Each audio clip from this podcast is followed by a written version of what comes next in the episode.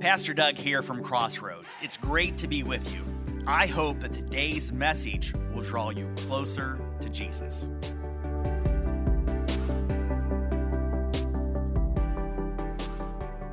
So, welcome to a new series here at Crossroads House Rules. And we're just going to be over the next four weeks talking about what does it really look like uh, to turn your house into a home.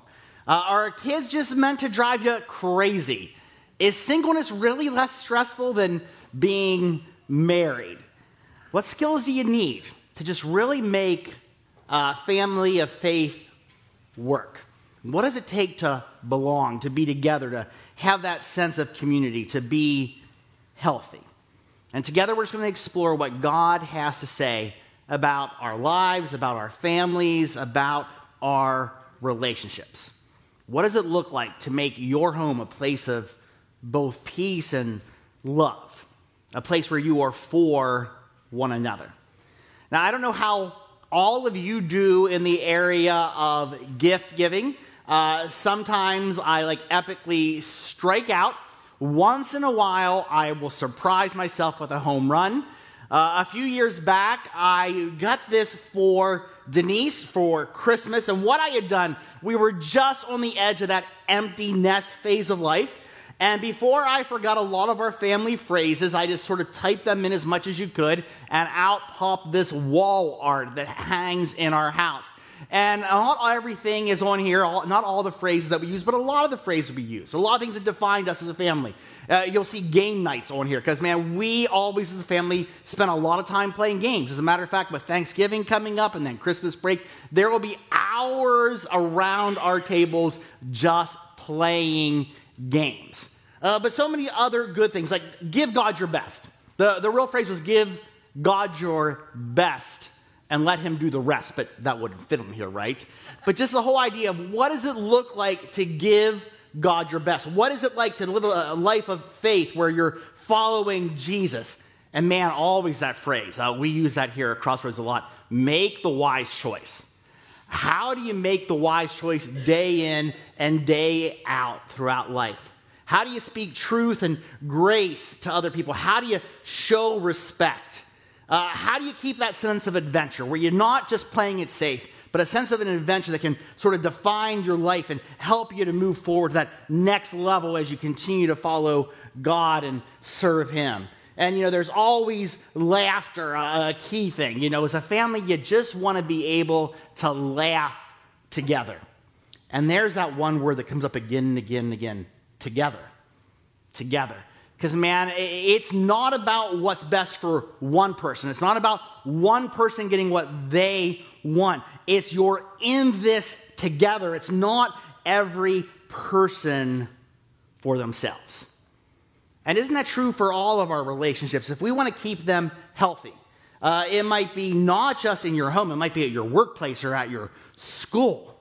It, it might be in your community. It might be some of you, you know, the hobbies that you're a part of. You're in it together. It's not just each person out for themselves. And here's what we know in our world, in our country, in our culture, there is this massive desire for a healthy family. And you might have grown up in like a really good, solid family that you would call healthy, and that desire doesn't go away. You want that to continue on for the rest of your life. Or maybe that wasn't your story. Maybe your home was broken, or you would not use the word healthy to describe the home that you were raised in. But there's still this massive desire for healthy community, healthy family, that place to belong, to be for one another. And whenever we have a gap between our reality of where our relationships are at, wherever we have relationships, work, school, home, friends, and there's a gap between what our relationships were like and what we would love them to be. There's always that tension that exists with that gap. And we want to try to close that gap. And we want to ask the question well, how do you do that? How do you bring health into relationships that might not be all that healthy? In a world that so often feels like it is just like at odds with one another, where people just like want to tear one another apart. How do we bring in peace and hope and love and unity and draw us all together as we follow Jesus? What does it look like to have healthy relationships, healthy community, healthy family? And so often in our culture, have you noticed that we shrink the meaning of family? We tend to think about family as just being what happens underneath our roof, whatever your roof might be.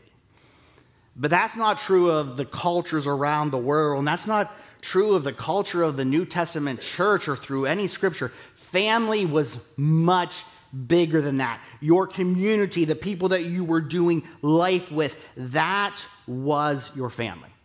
And you and I, as a church family, as brothers and sisters in Christ, we're a family. We're in this together. We're for one another.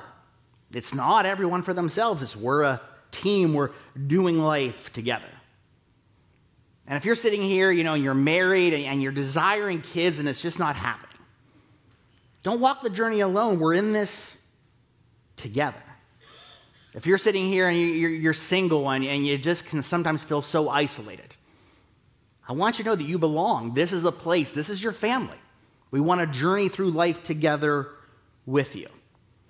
If you're sitting here and you're just on the edge of those empty nest years and you're wondering what it's going to be or feel like, or maybe you're well into those golden years, or there's even just limited time for you on this side of eternity.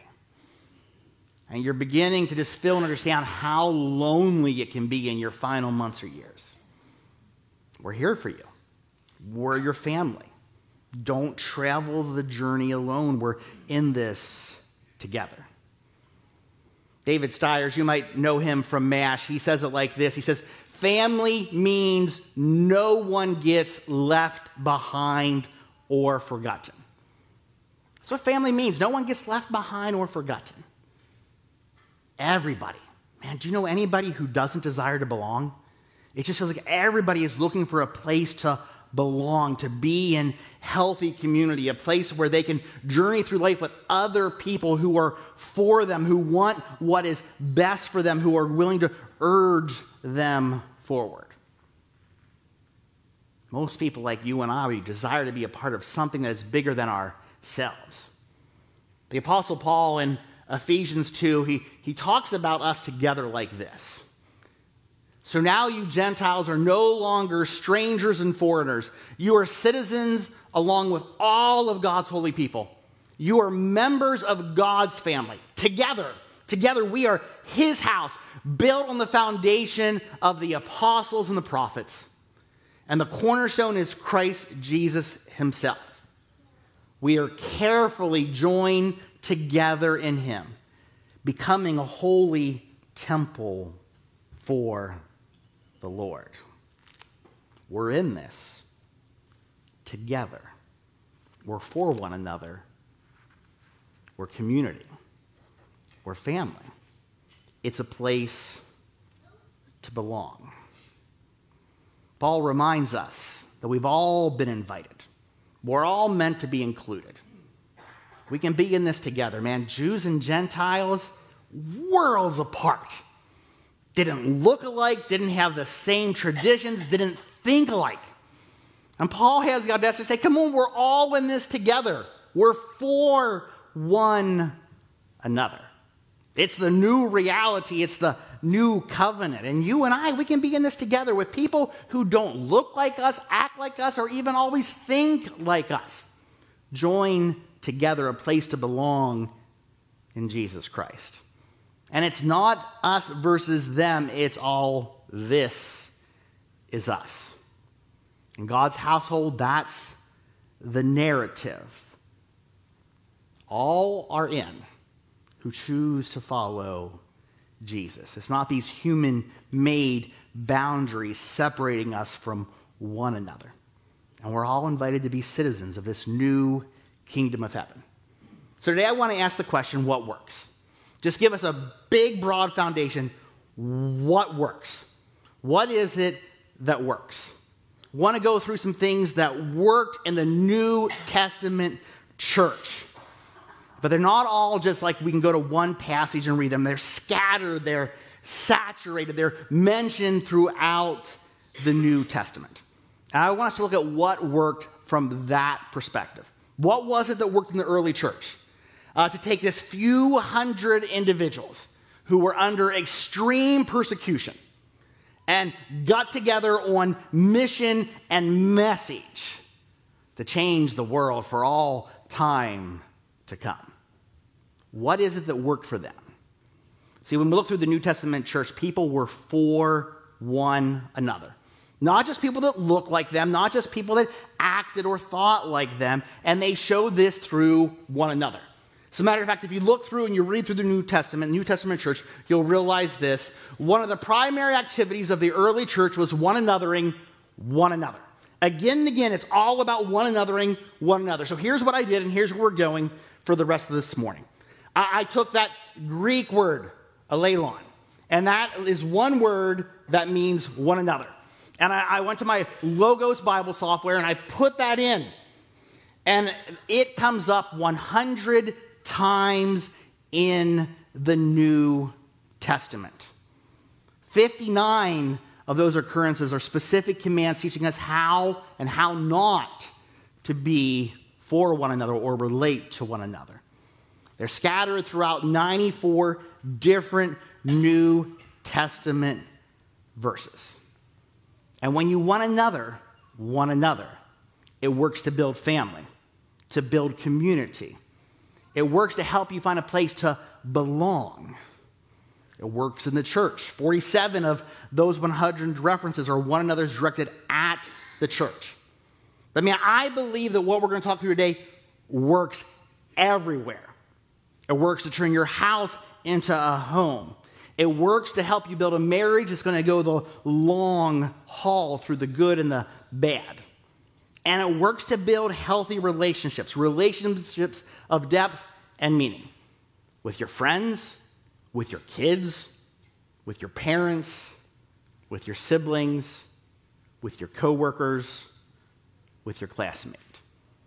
And this whole one anothering one another, it works to build community. It works to help you belong.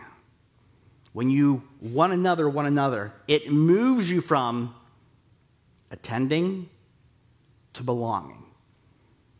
It moves you from being born or adopted into a family to belonging to a family. It moves you from casual friendships and relationships into relationships of depth and meaning and purpose. So let's look at some of these one another, one another's. Now, I try to divide them into categories. You can go through all 100, you'll come up with different categories. That's all right. I'm going to be putting these up on the screen. I'm not giving you the scripture references. You can email me or do a quick Google search. You can find out where all of these one another's take place. So let's start out with one big, broad category love. You probably wouldn't be surprised to see that, like, love one another is like about a third of all of these references throughout the New Testament. As a matter of fact, this one phrase, this exact wording, love one another, occurs 11 different times in the New Testament. Jesus says it, Paul says it, Peter says it, John says it. Four different times, 11 different places, four different people, 11 different places. Love one another. And then we find all these different love one another. Through love, serve one another, tolerate one another in love. We all have some people that it's difficult to tolerate. Why do we tolerate them? Because of love. Be devoted to one another in love. Greet one another with a kiss of love. And then three other times it says, greet one another with a kiss. Four times we're told to kiss one another. I mean, is it time to bring this back or what, everyone, right? I mean, maybe it's time to bring the holy kiss back. I did a really big push for that back in March 2020. Um, for some reason, no one wanted to participate. I still don't understand what that is. Okay, I get the impression that none of you want to bring this back, right? Is there another way to show our love for one another? Eh, have we become a culture, society where we're uh, afraid to even show physical love for one another. If I asked how many of you enjoy a really good hug, a, a good number of hands would go up. Now, some of you, that's just downright uncomfortable, right? But some of you, oh, I could so use a hug. Sometimes we're even scared to hug people. Do I do a side hug? You know, what kind of pressure can I apply? Find someone in your life, safe person. Ask for the hug, give the hug. Just find some really real and practical ways to love one another. Here's the big question I want to give you in terms of loving one another. This one third of the one another's. Here's the big question I want you to sort through. Do you love the people in your life? Honestly, do you really love the people in your life? And if your answer is yes, then here's the second question Do the people in your life know that you love them? Anything short of absolutely, positively yes creates a gap. If your answer to the second question is, I think so, I hope so, maybe, there's a gap. As a matter of fact, you don't have to listen to anything else today that I'm going to say. Your focus is on closing that gap to make sure, absolutely, positively, without a doubt, that the relationships with the people in your life that they know that you love them. If you close that gap, the depth and the intimacy of the relationships just totally change. That sense of belonging comes about. Suddenly, your house begins to feel more and more like a home, a place of peace and love. Your friendships go to the next level. Is there a gap? And if so, it's time to make a change. Second category I put these into unity. About another third of these I squeezed into the category of unity. You don't have to agree. Here are some of the unity pieces. And I, really believe that as we work our way through all these one another's, there's going to be a few. I'm not asking you, like, oh, Doug, I left here with a list of 31 another's out of the 100 that I'm going to work on. Okay, a few. Just let the Holy Spirit nudge you with a few. Can we be for one another? Is this happening in your relationships?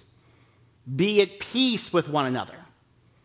Don't grumble among one another, especially about somebody else behind their back, right? Be of the same mind with one another. Accept one another. Wait for one another before partaking of communion. Don't bite, devour, and destroy one another. Don't boastfully challenge or envy one another. Gently, patiently tolerate one another. That tolerate piece came again. And then a few more. Be kind, tenderhearted, forgiving to one another. Bear with and forgive one another. Seek good for one another and don't repay evil for evil. Don't complain against one another. Confess sins to one another. If you took just a few of these and you put them into practice, you put them into action in your home and your relationships, man, it will change the climate in your house. It'll change the temperature of your relationships. And most likely, the Holy Spirit is nudging you in a few of these. There's a gap, there's something that's lacking, and we refer to that as the conviction of the Holy Spirit. There's something that doesn't line up with Jesus, his teaching, his character. And we're nudged to lean in that direction, to close that gap. And unity is tough work, right? Unity doesn't happen naturally. If unity happened naturally, you'd never have any problems with your siblings, right? Your parents would never annoy the snot out of you. Unity is hard work. And just like tango, it takes more than one, right? You need to work at unity, and other people need to be able to work in that same direction. So if your house doesn't feel unified, if our church doesn't feel unified, if your friendships, you don't feel like you're in unity with one another, your workplace, your school, your teams, your clubs, just start applying some of these one another's. Give it some time and see how God would love to change the climate and the temperature. Third category, third category, humility. About 15% of the one another's I put into the category of humility.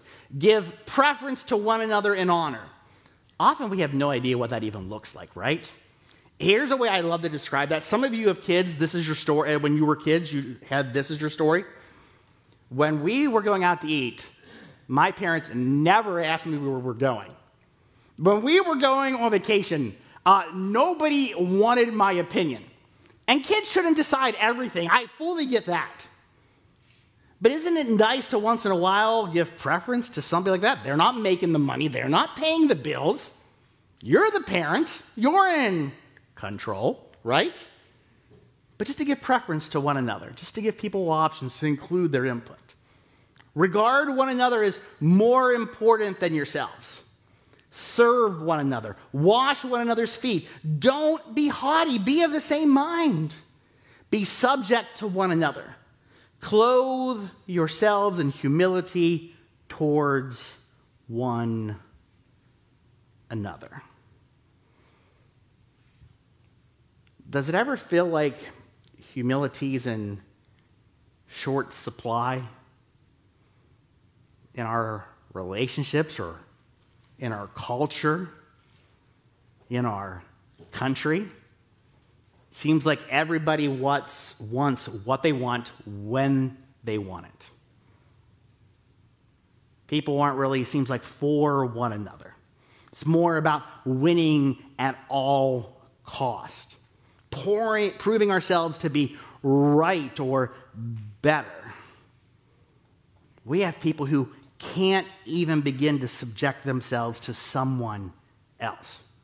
People who would never bend their will or their knee to spiritual authority or to the people around them. This past Tuesday was our midterm elections. Is anybody missing all the commercials, right? Like suddenly there's bears wanting to sell you toilet paper uh, people wanting you to run your dishwasher more often, things like that. There's no longer all these commercials that just seem like let's tear other people down. Vote for me not because of what I believe in, but because I'm not nearly as bad as the other person. Nobody's missing those commercials, right? But when it comes to this area of humility and this area of unity, for those of you that are adults that have more than a decade on your life, you will remember that the norm in our country one of the beautiful pieces of our democracy was in winning or in losing, was doing so humbly and pointing towards unity. That happened in acceptance speeches, that happened in concession speeches. They seem a little bit harder to find nowadays, don't they? Want to give you just one example, uh, and I hope there were hundreds of other examples. Here was one that happened on Tuesday night moments after the networks declared that this individual lost. They came out with these words We have too much hate. We have too much anger. There's way too much fear. There's way too much division. We need more love. We need more compassion. We need more concern for each other. We need forgiveness. We need grace. We need reconciliation. We do have to leave the age of stupidity behind us. And I have a privilege right now to concede this race because the way this country operates is that when you lose an election, you concede, and you respect the will of the people. Now, you and I might not give that a perfect 10, right, for humility and unity, but it's a breath of fresh air for most of us, isn't it? To be able to lose and then be able to still point towards unity, put and accept it humbly.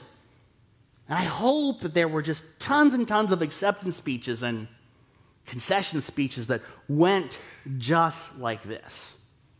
In a world that so desperately seems to be tearing themselves apart, this helps to bring us back together, to help us to move forward in a healthy direction. Let's keep on with our one another's.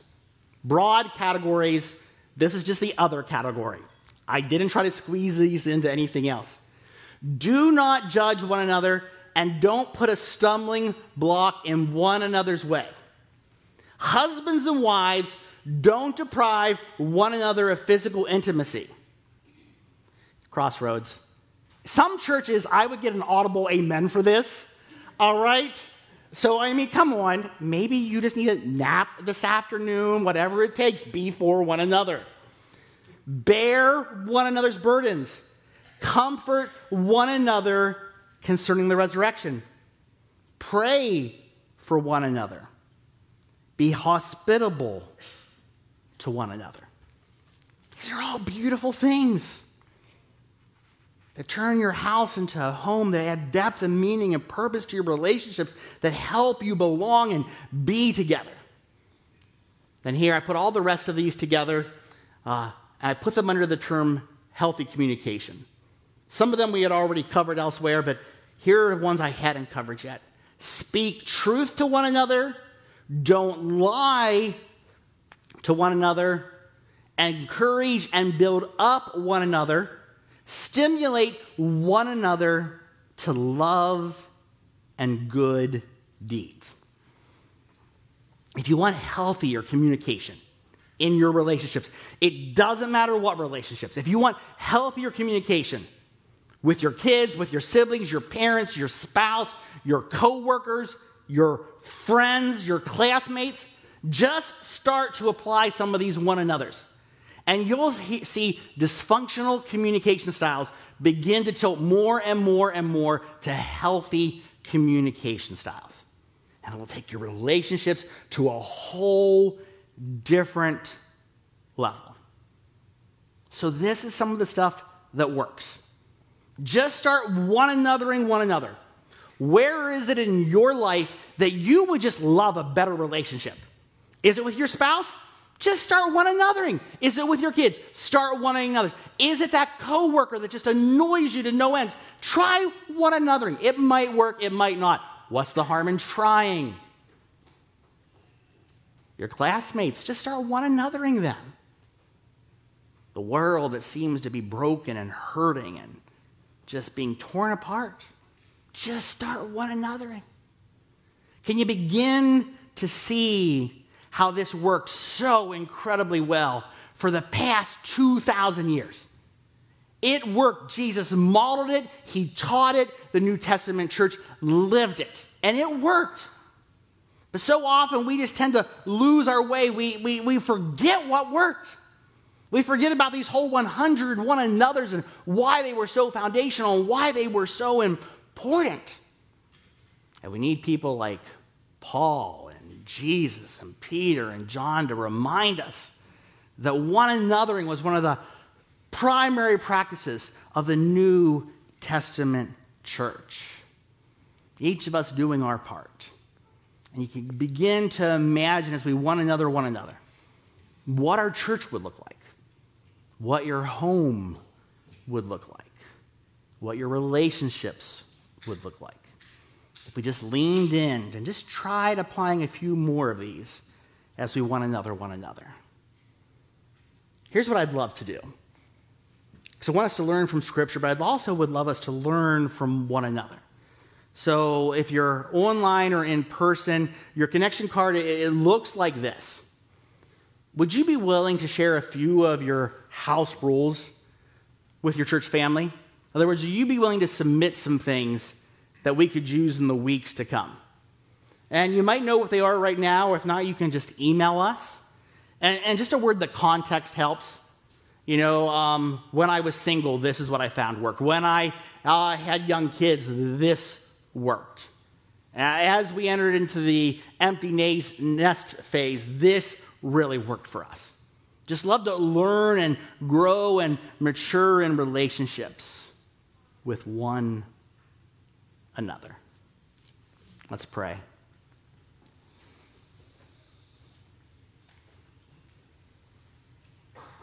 Father, we thank you that you are for us and you desire for us to be for one another. The one of the ways that we, the, the church, the bride of Christ, can stand out is the way that we are one anothering one another. The way that we love one another, the way that we lead towards unity with one another, the way that we humbly put others first as we one another them. As we increase healthy communication, as we one another by speaking truth and life and encouraging and urging people on. For all the ways that you have taught us to love one another. We confess that at times we have lost our way and it's become more about what we want, what we think. So that may it may be a change in our homes where there's a gap, that we start to one another, one another. May there be a change in our friendships, and our working relationships, and our school relationships, in the way that we view and treat and think about our neighbors. Would you just bring a level of depth and intimacy into our homes, the way that we are for our spouse, our kids, our parents, our siblings. May we stand out in a world that so often feels like it's tearing itself apart. Jesus, teach us, guide us. Holy Spirit, empower equip us to do this. And we bow our knee before you and you alone. And in your name and in your power, may we one another, one another. We pray this all in Jesus' name. Amen. Thanks again for listening. Any step you take towards Jesus is a step in the right direction. You can find out more about us at crbic.org. That's crbic.org.